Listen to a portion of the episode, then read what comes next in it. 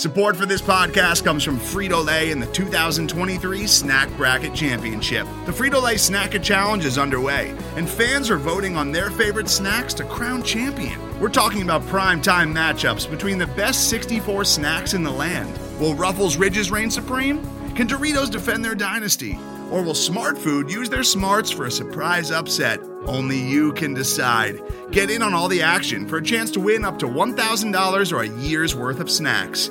Let your snacks be heard. Just go to fritolaysnacket.sbnation.com to vote and enter for a chance to win. No purchase necessary. Sweepstakes ends April 3rd, 2023. Void where prohibited. Year's worth of snacks awarded in the form of 52 coupons, each good for one bag of chips. See official rules at fritolaysnacket.sbnation.com.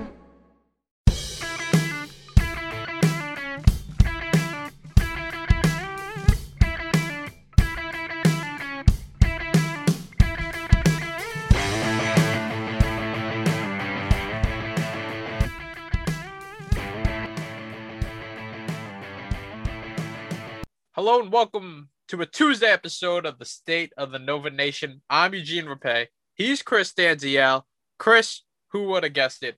Super Bowl Sunday, but the best game, the most exciting game of that day was not the football game going on in Tampa Bay, Florida, but it was actually a basketball game couple hours earlier at Villanova, Pennsylvania. Nova Georgetown, old Big East rivalry, meeting again, and it was it was a pretty good one. It was a pretty good one. Yeah, it was. I, I'm a betting man, as you know, Eugene, and I would have never bet in a million years that Villanova Georgetown would have more intrigue and, I guess, excitement than Super Bowl. And it wasn't a good thing that it was exciting. I was kind of hoping for a nice, easy dub, and we were in a dogfight with Georgetown. All credit to them, and we'll, we'll get into that in a bit yeah, I guess unless if you're a Tampa Bay fan or you're a Tom Brady fan, I guess you, you must have had like a field day on Sunday night. But yeah. everybody else who's normal wasn't the case. No, no, no, no. That game, that Super Bowl, boring.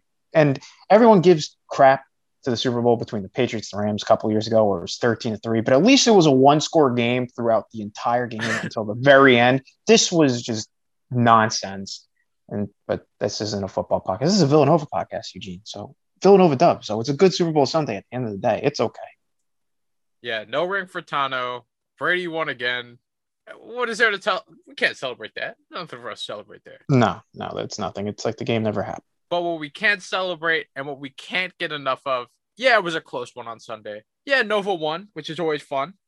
But I can't get enough of big game Jermaine coming back again big boy status, big boy game on Sunday. Chris, this man was not just on a mission. He put the team on his back for a majority. And wow, a career high 32 points.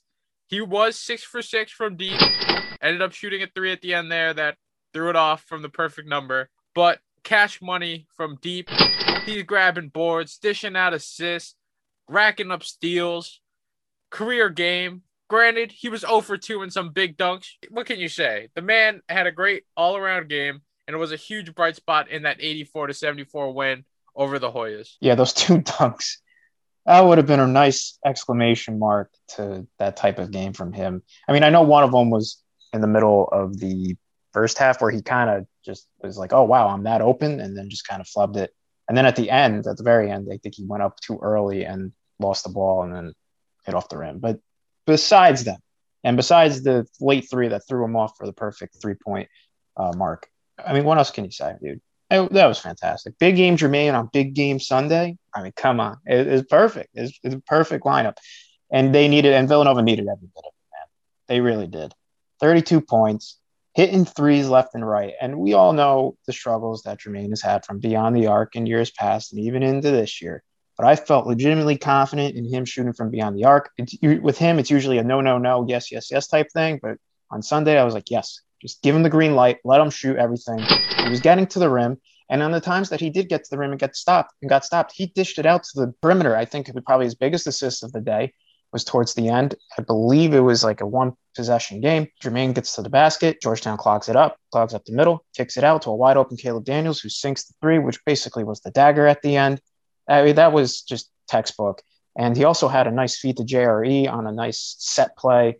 where he drives in and then Jerry came down the lane. He gave it to him. So not only was he scoring, he was dishing as well. Grabbed a couple of keyboards. I mean, the, man did it all.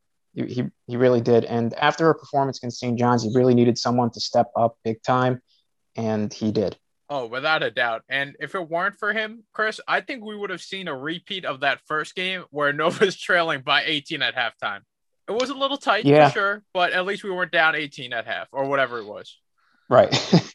yeah, they were actually winning this time. Granted, it was only by two when it felt like at several times that Villanova was going to pull away and they could not put Georgetown away, which was it's which is a little concerning for down the road. A little concerning, especially following that St. John's game. But you know, that's that's fine. We it's still early February. We got time. But at the same time, they did a pretty good job defensively on the perimeter. Inside though, Eugene.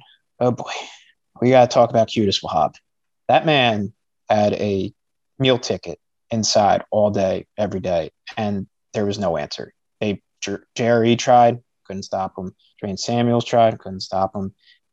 Eric Dixon played only three minutes. Maybe you could have trotted him out there just to just to switch it up. I don't know if he does a better job. Probably in, in terms of size and actual pure size, I, I would- say he would have done a better job than those other two. But I, guess we all know with Jay and his vets, not the biggest fan of that call. Dixon, when he was on the court, they'd go one for one. He looked perfectly fine, but he didn't get enough burn. And I would have loved to have seen him out there to stop Wahab. But man, every time the ball was inside, it was just easy. The dude could have just stuck his arm up and just dropped the ball in, into the basket every single time. That was probably the one concerning thing defensively that I wasn't too thrilled about. Yeah, it seemed like Georgetown tried to feed him a lot more this time around. He was definitely felt a lot more assertive, and he's a key guy. No disrespect to him or to Chudier Bile, who has been playing well going into Hmm. Sunday, but he was not that much of a factor the first time around. Felt like Jahvon Blair and Jamorko Pickett were trying really hard to just carry the team. And Wahab, he had his buckets, but not to the extent as Sunday. Chris, you like you said, I mean, this guy finished 17 and 7, 8 for 11 on the floor, very efficient, and it looked like Chris, yeah, he, he had the all access pass in the paint. yeah, that was not pretty whatsoever. And I don't know who Villanova is going to play down the line in March, but if they have a big time center, Yeah, like Luka Garza. If you, That- I didn't want to say it, but you said it. Yeah, I was gonna say Yeah. you watch what he does to the other teams. It's like, yeah, let's just uh put him in the other side of the bracket. But no, in the committee they'll be like, yeah, eight seed Villanova's one. Yeah. First round matchup. Yeah, you can just you can just see the writing on the wall. They'll shrink the field to make sure Villanova Iowa is like the first possible game they get in there. Yeah, it was a little little concerning, but I mean, otherwise, I I can't really complain. It, it didn't seem like defensively they were too out of whack. Jahvon Blair went seven of twenty from the field, and even though he was hitting early on, he kind of faded down the stretch, which is the exact thing I think he did against Villanova last time out. Jamorko Pickett, he had a good game. I mean, they're really, he was just pulling up from the elbow and he was just hitting. And Chudier Bile, man, we highlighted him. We're like, if this guy can get going, this is going to be a close game. And what did he do? He came out in the second half, started firing. And I was like, oh, this game, this they are not going to go away. Yeah, they really never did.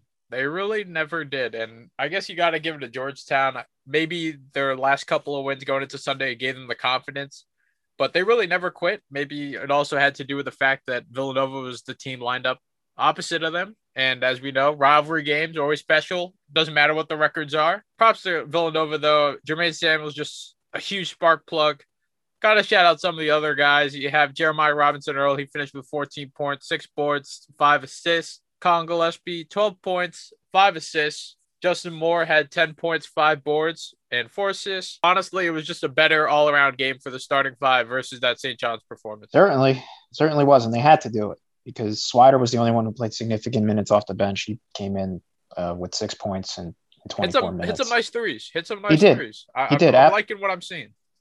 yeah, no, he's he's firing away and he's actually connecting. This isn't you know like last year or even his freshman year, obviously.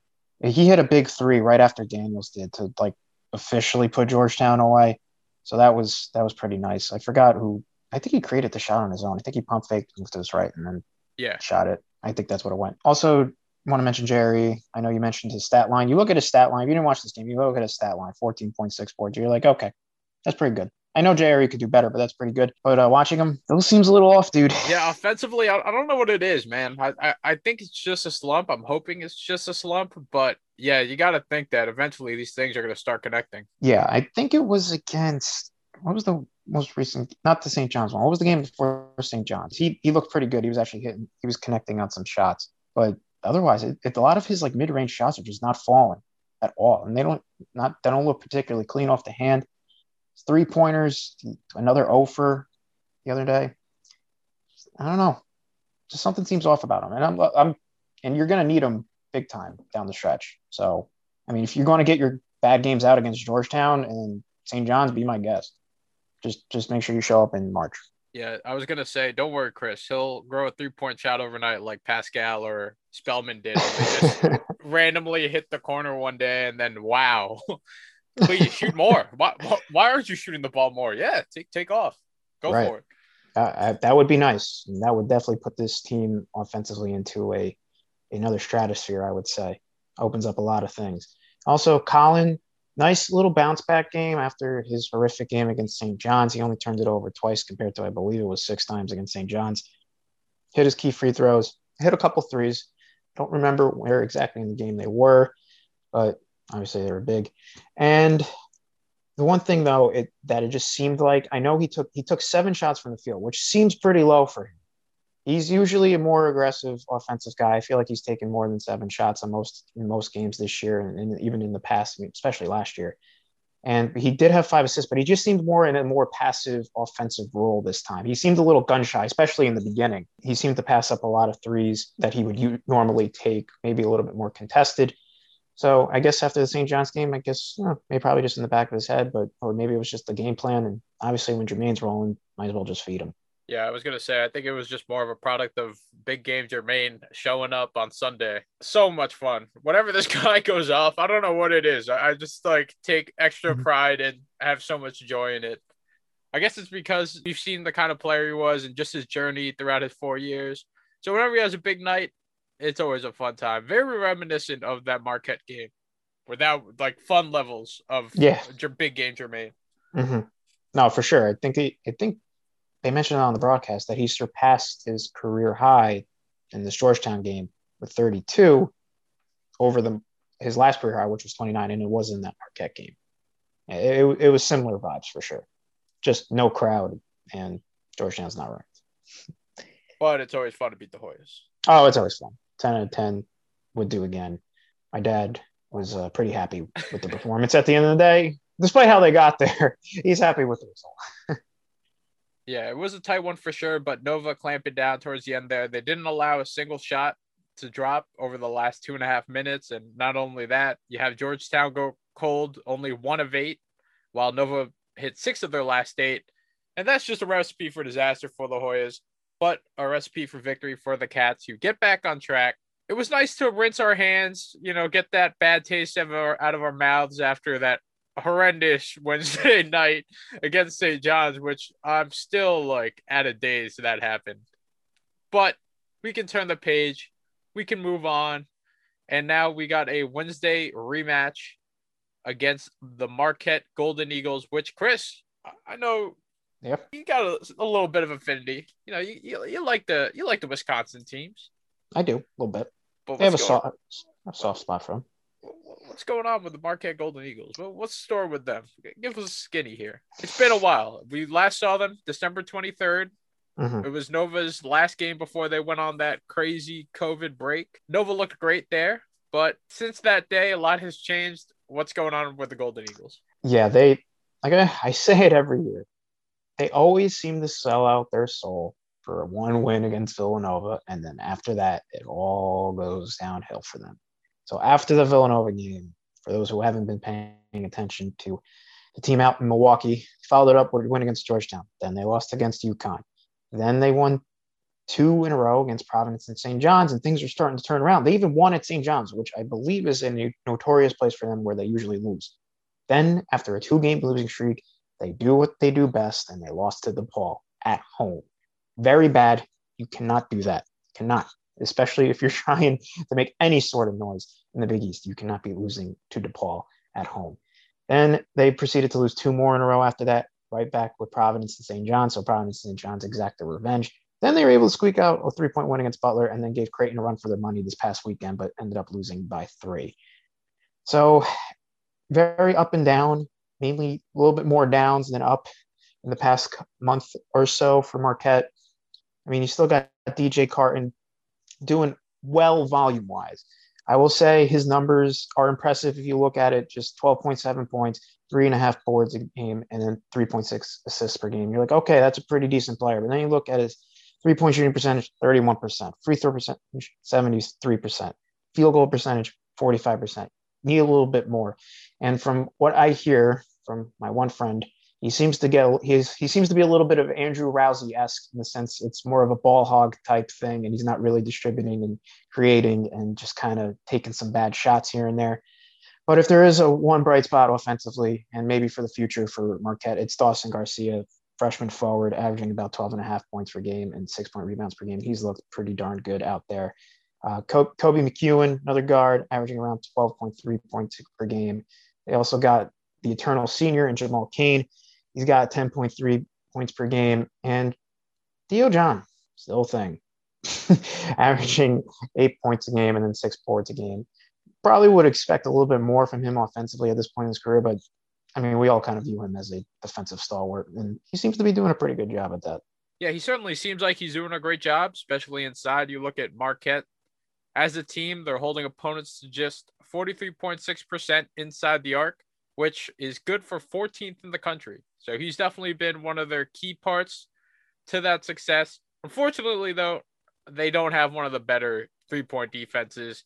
And as we know, Nova loves to shoot it up, sleep in the streets. And right now, it's looking like they're going to be shooting it up because this Marquette defense is actually ranked in the bottom 100 in terms of three point D. So, Chris, do you think we're going to see a repeat of that dominant performance that Nova had on December 23rd, where they especially turned it on in the second half. Is that what you see coming? Do you think that this rematch will be a little bit tighter? What's the deal? Yes, for those who don't remember, last time out, Villanova did defeat Marquette by 17 at Marquette. I do expect this time, though, I think the game's going to be a little bit closer. I just off the fact, just on recent performances. I know Marquette's had a little bit of a skid, but they did perform pretty well against Creighton, and Creighton is a pretty decent team in this conference. So I think they're going to come out, and I think they're going to hit their threes. At least Dawson Garcia is anyway. He seems to be lighting up for three this year, um, just hovering around 40%. So I think Garcia is going to give Villanova a big problem, but I think Villanova will end up winning this just because I think they're just going to hit too many threes, kind of like the last game. They went 13 to 33 from beyond the arc in the last game. Uh, Collin was six of 11 and was pretty much carried the team in that regard. So I kind of expect a similar performance from him. Maybe Jermaine puts up another big game Jermaine performance. That'd be nice. Would love to see Jerry get going again, especially against Theo John, because we all know how we feel about him. But I, I, I do I do think this will be closer just because of how Villanova has been playing the past couple of games and how and the fact that Marquette did win a game before they lost to Creighton and they'd give Creighton a run for their money. So a little bit closer, but I still think Villanova wins this at the end of the day. I think Nova should win this one. I'm feeling pretty good about this. It's going to be at home this time. So I think it'll be even more of a comfortable win. I don't know, man. The whole thing with Wojo is just what, what what's going on?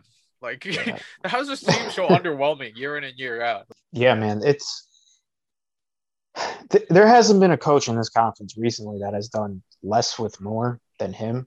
And Eugene, I think we've kind of been on the defend Wojo, not defend Wojo train, but we're like, give it time. Sympathizers, sympathizers, Symp- yeah, sympathizers, yeah.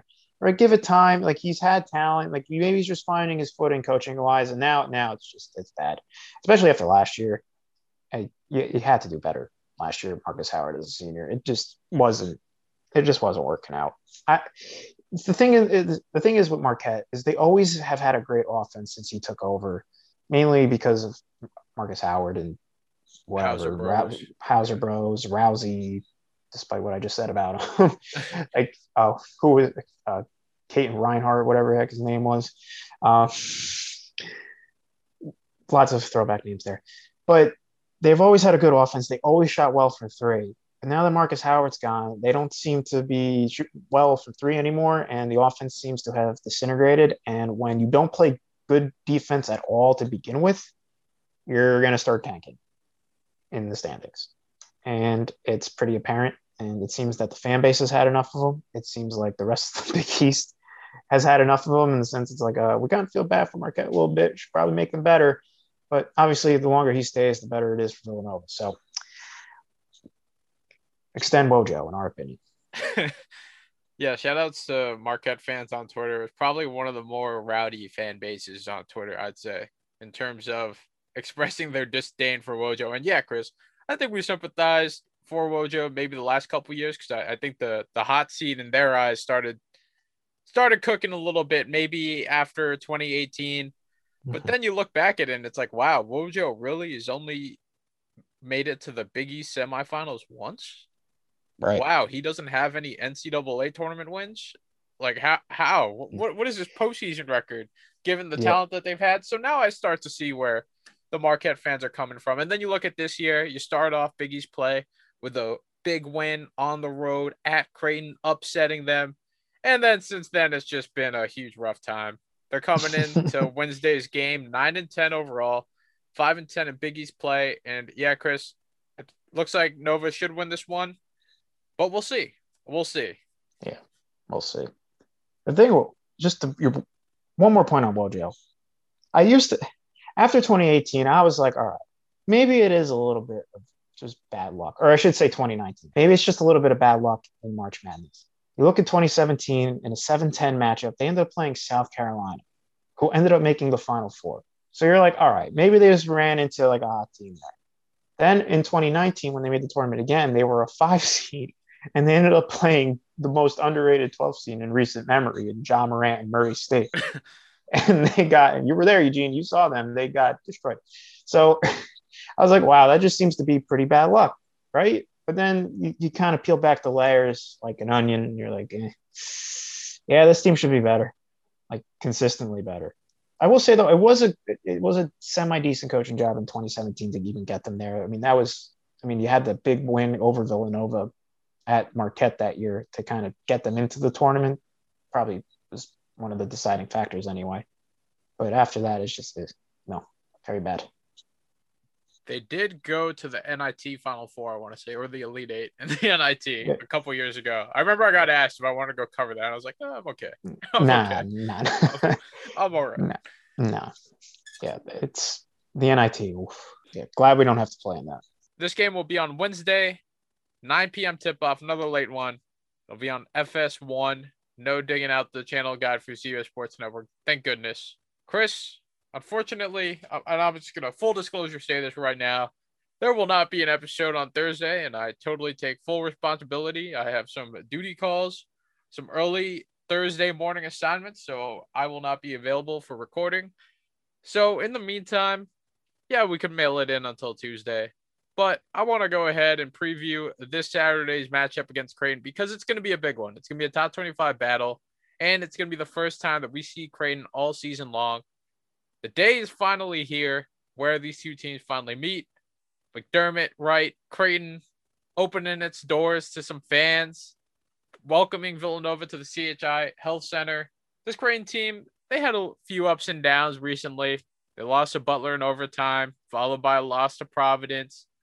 Then they went bounced back with a three game winning streak before dropping one at Georgetown last week. And then they were able to bounce back with a three point win over Marquette over the weekend. Chris, they're coming in 14 and 5, 10 and 4 in Big East play. A lot of people viewed them as the challenger to Nova going into the season.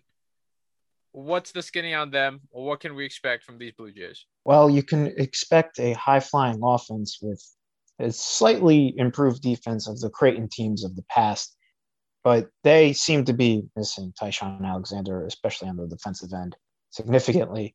But without him, they are still making do and are doing an okay job. Maybe not as good as we thought they would be, but they still seem to be doing pretty well.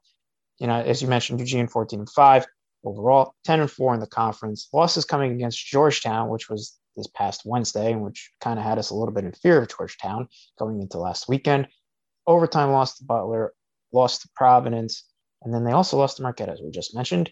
So those are your four losses, beating every other team in the conference except Villanova up to this point. They did play Kansas and almost won that game. I believe a late missed free throw by Marcus Zegarowski for the opportunity to go to overtime did not fall and therefore they were unable to beat who was number five at the time, Kansas. Otherwise, for non-con, really haven't played anybody. Wins over North Dakota State, Omaha, Kennesaw State, Nebraska. Not much going on there. But individually, Denzel Mahoney is their leading scorer. And longtime listeners of this podcast remember last year where we completely glossed over him and probably even made fun of him at some point. And he ended up dropping, what was it, like 20 something in the last game against Villanova at, at Villanova. And yeah, yeah, he was a transfer who wasn't eligible until like midway through the season, and of course he comes in. I think his second game for Creighton was against yeah. Nova and had a great one. Yeah, yeah, and he it wasn't a it wasn't a one time thing. He seems to be a pretty good player. He's leading the team with 15 points, also contributing with about four and a half rebounds shooting about 36% from three, on the field only about 41%. So maybe not as efficient as he would like, but he's still he's, he's producing the volume, I guess. The leader though of this squad is Marcus Zegarowski, 14.8 points per game, deadly from three, about 40%. The dude can shoot. The dude could dish as well. He's averaging four and a half assists per game, leading the team. It's it's going to be Marcus Zegarowski show, and I am completely terrified of him. He did have a little bit of an injury problem, I believe, in the beginning of the year. I think it's kind of subsided now. Good players are going to play well, and they always we always seem to highlight one or two that we're just completely scared of. This is probably one of them in recent memory that I'm like, yeah, terrified of that guy. Damien Jefferson, also a solid con- contributor with about 12 points per game. Christian Bishop, who's developed pretty nicely for Creighton. I remember when he was just kind of riding the bench, maybe playing one or two minutes. He's developed pretty well for them, averaging about 11 points per game, big presence inside. And Mitch Ballock doesn't, he's averaging about 10 points per game, could have sworn he would be shooting a little bit better, maybe even scoring a little bit more. I would always peg him as the resident three point shooter. But right now he's shooting 38.7% from beyond the arc, which is really good. I just always thought he would be like somewhere in like the 40s, 45s, because he just seems that's what he seems to be against Villanova every time we play them. So those are pretty much your big five to worry about. That's your that's their starting lineup.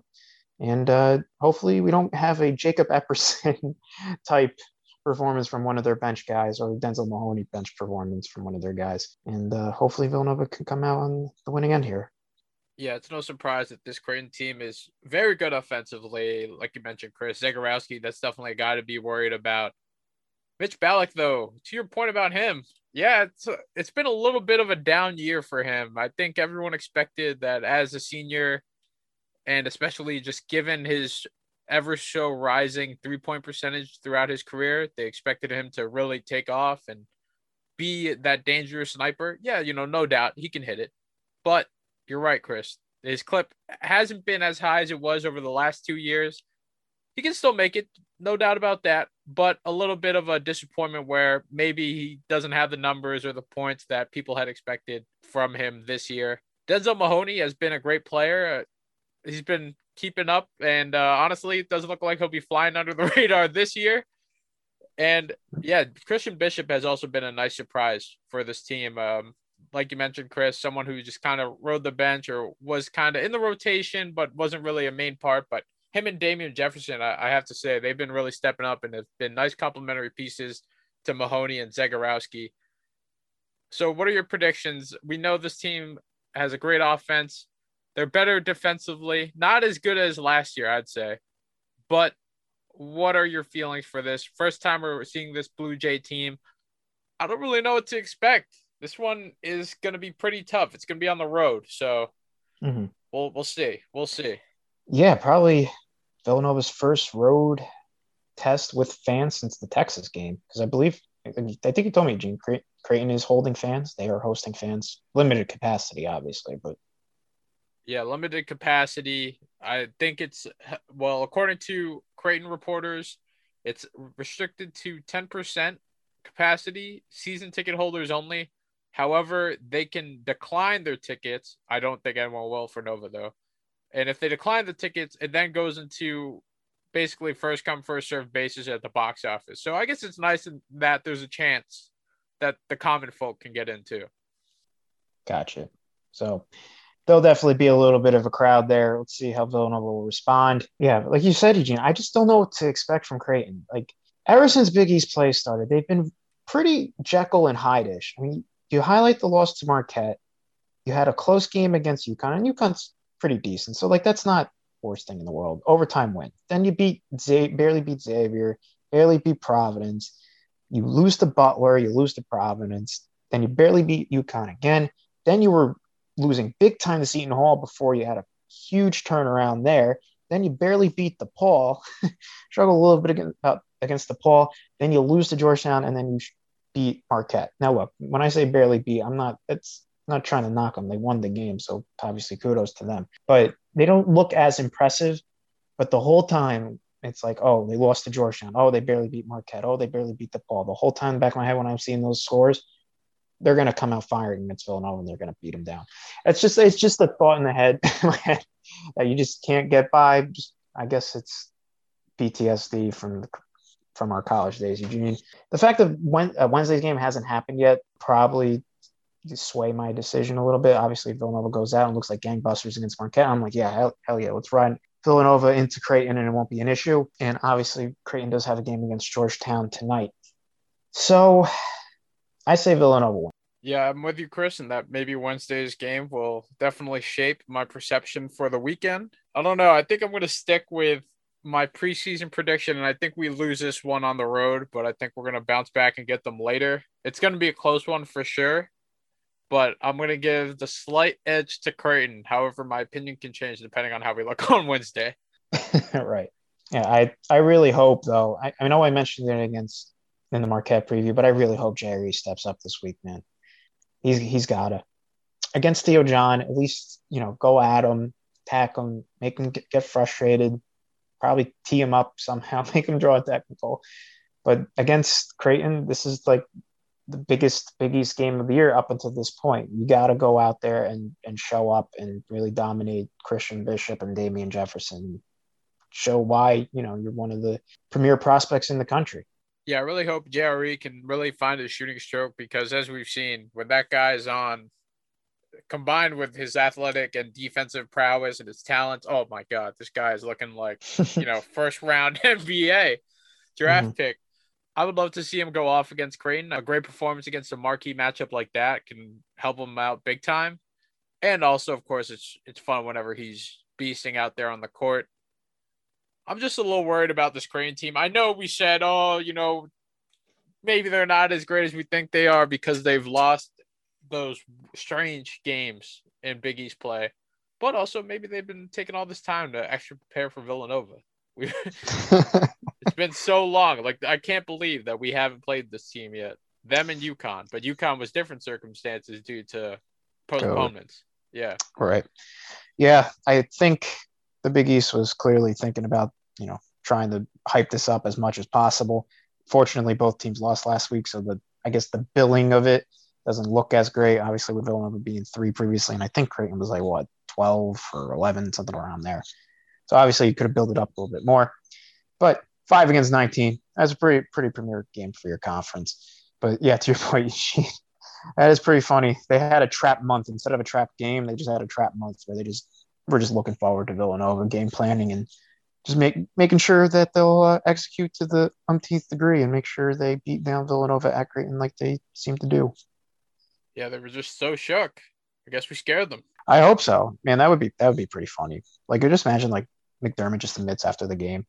It's like, oh yeah, we, we were planning for them for months. Obviously, we never say that, but it, it is a nice little fun conspiracy theory. We'll have to ask Alex Sindelar, Creighton Insider, see what the deal is. But this game on Saturday is set for 5 p.m. It'll be on Fox. So we're going to be on the Big Boy Network, big time.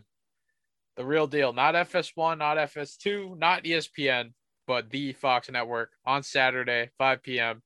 Chris thinks Nova is going to go 2 0 after this week. I think we're going to go one on one, but my judgment may change depending on what we see tomorrow night. We'll see though. It should be a fun week ahead. It's always great whenever we play Creighton. It's always fun whenever we play Marquette. Yeah, pretty exciting week, gotta say. Two fun teams. Yeah, then after that, it'll be a, a week long gap for Nova, which I'm honestly anticipating another game to be scheduled in. We'll see what mm. happens in between that Creighton and then that UConn game scheduled for February 20. But if I was everyone else, I would expect some sort of game to be scheduled in. Seven days, a little too long, especially when we got a lot of games to make up. Chris, it's that time of the day where we stop what we're doing, pop open the mailbag, and answer the questions that you, the listeners, have for us. As always, you can tweet us at SONNPod or leave a comment in the comment section, and we will discuss it on the air. Chris, we got a couple tweets here. Are you ready? Let's do it. All right. John Paul May is kind of thinking, you know, he kind of read our minds a little bit, or maybe he wrote the outline. I don't know. But he wants to know what, if any, Big East coach will be looking for another job next year, and why is the answer Wojo if he loses to Villanova this week? yeah, I don't know if Wojo loses his job over a loss to Villanova, but looking at Marquette's schedule, though, if we really want to pinpoint when Wojo does get fired, they are on the road for their next five games. Villanova, Seton Hall, Butler, UConn, DePaul. If Marquette does not rattle off four wins in a row before that DePaul game and they lose that DePaul game, he's gone.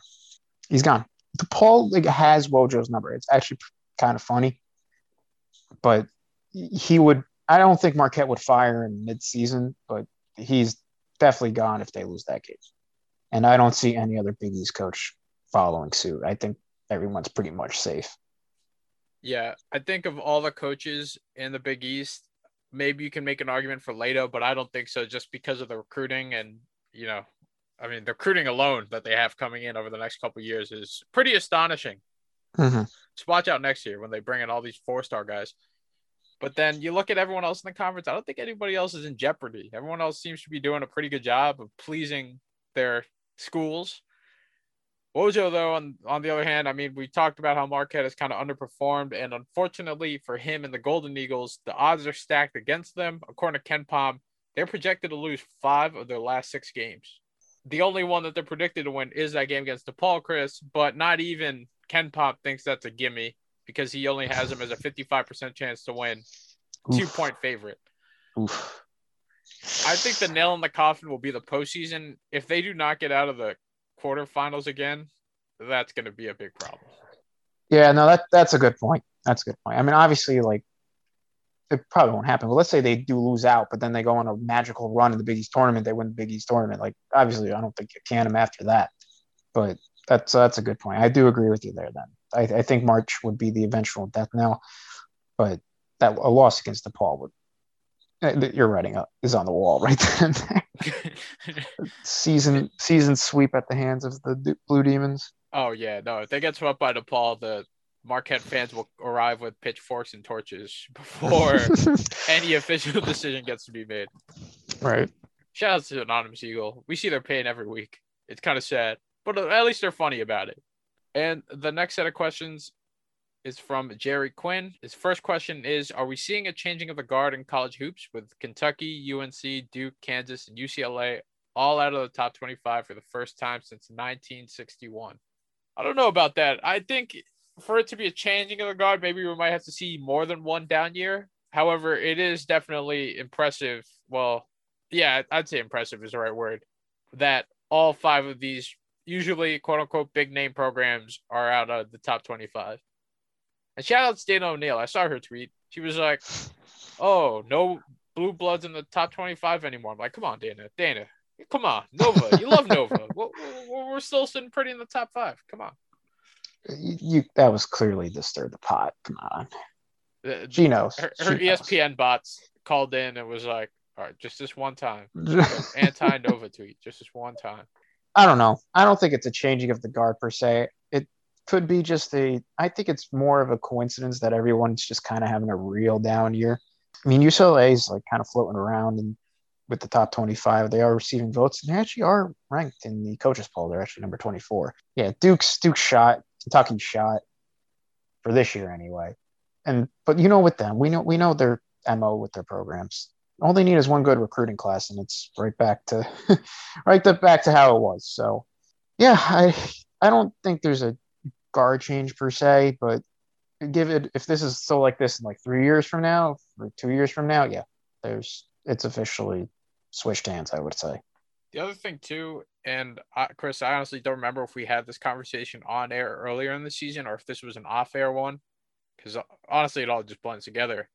But we talked about how for a team filled with one and dones or a lot of young guys, this is not the best season to have that happen. There was barely any offseason, a rushed preseason. You have all these 18 year olds, 19 year olds having to learn everything so quickly. They haven't really had the chance to assimilate into college life. So there were going to be a lot of growing pains. I just honestly did not anticipate it would be this big, but I think that that has been a byproduct of the limited offseason, the rushed preseason, and not that much non-con time to get used to things or figure things out. Yeah, I think there's definitely something behind it. I don't know, I don't know if it's the ultimate determinant, but it certainly is not helping. Yeah, we definitely had this discussion on Eric Cheater because I remember mentioning I watched uh, Kentucky's like first game or first couple games, and you saw that Calipari press conference where he's like, "Yeah, blame me for everything that happens this year. This isn't on them. They've had like no time to prepare." Talking about his team, and obviously we know Kentucky is all freshmen with the outside sophomore or junior sprinkled in. So you, you can tell Calipari knew going in it was going to be rough for them. So this is a perfect storm of just maybe not having the correct talent, I guess, or not enough talent, and the fact that COVID exists and limiting all types of practices and preseason and non-con stuff, and just weren't able to get ready in time. So we'll we'll need to see a bigger sample size, see if it is a true changing of the guard. But like you said, Chris, I mean, they just had to open their eyes and put out a few tweets. Which five star guys you want to play for us? And then boom, reload. Boom. It's right back to way, the way it was. However, that doesn't mean we can't enjoy this moment while it's happening. Oh no, I'm relishing every minute of it. Yeah. I'm Duke. Villanova's still a blue blood. Come on. Clearly. And the second question from Jerry is You're an AD for a men's basketball team that has been ranked in the top 20 all season long. Do you play in your conference tournament? It's a hot topic, and it's definitely going to be a frequently asked question as we approach March, which, by the way, Chris, I just realized we're actually less than a month away from the end of the regular season. Can you believe that? No, thank God, because once March March is here, it's it's fun. Obviously, I'm not saying that because the regular season's a drag. I'm saying that. I mean, how do you not get excited about conference tournaments and NCAA's? Yeah, March 6th is the last regular season game against Providence. Wow. I know oh, every year, man. Every year flies by quick, but February usually is a little bit of a dragging month. But we'll, yeah. we'll get there eventually. Yeah, we do have a lot of games to make up, so yeah, we'll, we'll, focus on March when it comes. Yeah, a lot of basketball. Jerry's question. Yeah, the question. What what do you say? Well, I think if you're if you got the one seed on lock, there's nothing really for you to gain in playing your conference tournament. Like if you're a two three four, if you're on that two three four line, why not? However, you already know like a team like Gonzaga, they're not going to let Pepperdine win. like they can right. they can play and it'll probably be the same result, but they just don't want the formality of a school like Pepperdine or I don't even know who else is in their conference outside of BYU and St. Mary's, but one of those obscure schools to actually be called a conference champions in the history books. right, but is that worth potentially risking your eligibility in the NCAA then? These are all great questions. See, it's that's the game you got to play. Yeah, I I don't know. That that is a good good question. I know Jay I'd, Wright's already said that they're going to play. Right. Yeah. I'm not surprised. We'll, we'll see. We'll we'll see. We'll reevaluate in a month. But top twenty, like if you're Creighton, like they're 19 right now, and like assume things stay relatively the same. I don't see why not. You don't play.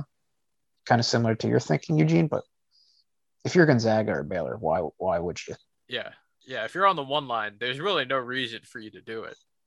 No. If you're really thinking about it, like, will Creighton really want to risk it? Like, is that being a three C that much more of an advantage than a four or five? Look, Chris, they haven't won a Big East title yet, so there's incentive for them to, to go ahead and do it. Yeah, I, I know, I know. You're that's good point, fair point. But what's the, what's the ultimate goal? Is it to win the Big East title, or is it to make some noise in the NCAA? I'm not I'm not saying which one is more important. I'm just making a rhetorical statement there. There are rings if you win the Big East tournament. I know. I've seen them. I've heard about them. I can't. I mean, I do believe that they exist, but I guess it's worth it if you can get that ring. But like, if you're on the bubble, like obviously, oh yeah, doing it, yeah. But but top twenty though, if you're an AP top twenty team, it's such a tough call. I'd say yes, yes as of now. but we'll see how things look in a month. But as of today, I'd say just just go. Build up your stock a bit. If you lose, you lose. It's hard too because we don't really know how the NCAA is going to react to this. It this has never happened before where you have teams opting out of the conference tournament. And not only that, it's an odd season. And there's that whole thing about the quote unquote eye test, whatever that means. So will, will there be some sort of subconscious bias if you don't if you choose to opt out of your tournament? I don't know. Yeah, I'm just waiting for the NCAA to drop the hammer. Just be like, if you don't play, like we're dropping you an automatic like one or two seed lines based on what we originally thought you would be, and then that'll that'll put everybody back in. Just watch. All I gotta say is if Kansas plays in the Big 12 tournament and wins and gets boosted to a two seed, they're yeah, that that's the one thing uh, I guess we, we kind of ignored with Jerry's question. Kansas is out of the top 25, well, uh, yeah. despite losing like 10 in a row. Yeah, it's just like the Andrew Wiggins, Joel Embiid team. Oh, right. you guys lost nine, ten times. Oh, here's a two seed. Two, two seed. Oh. I can see it happening, especially if Baylor drops out. Eugene, you never know. Oh, stop! I can't oh. even think about it. I oh, can't even think about that. Oklahoma's going to run out of magic. West Virginia is going to, I don't know, they'll either drop out or, or they'll play pretty mediocre or they'll lose early. Oklahoma State, Kansas could be Oklahoma State. They'll go right in. They'll have a Mickey Mouse Big 12 championship. There you go. We'll Villanova's see. bracket, they'll be their seven or eight. No, it'd be the eight. They'd be the eight. Just watch. It's gonna happen. We're just gonna have to wait and see. It's gonna be a very interesting March between how the whole thing's gonna go down, to what teams actually opt out, and how the NCAA will take that into consideration come March Madness time. However, in the meantime, that's all the time we have for today. Thank you so much for listening to the State of the Nova Nation. As I mentioned before, apologies ahead of time. No episode on Thursday, so we'll be back at it on Tuesday. In the meantime, please subscribe to the show, stay in the Nova Nation, or at VU Hoops. You can look us up on iTunes, Google Play, Spotify, Megaphone, Stitcher, Podbean, Apple Podcasts. You got many, many options. Please follow VU Hoops on social media at VU Hoops. That's good for Twitter and Instagram. Like our page on Facebook. And you can follow me, Eugene Rapay, at eRepay5. And I'm Chris Sanziel. I got nothing to promote. Just stay safe, everybody. Well, it's time for me to go make a cup of coffee. In the meantime, everyone take care. Hopefully, we get this one on Wednesday, and hopefully, they can prove me wrong on Saturday and get this dub on the road at Creighton. That'd be pretty impressive. And maybe we'll have some good news to talk about on Tuesday. Everyone take care. Have a good rest of the week. Chris, I'll see you next Tuesday.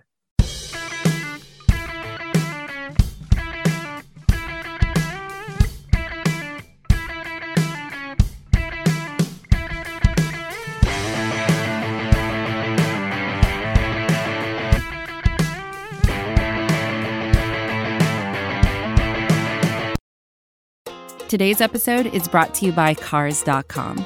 With over 2 million vehicles and 50,000 more added every day, Cars.com will match you with the perfect car for you, your budget, your life, your style. And if you're ready to say goodbye to your current car, Cars.com will get you an instant offer to cash it in. Just start by entering your license plate and get matched with a local dealer who will write you the check.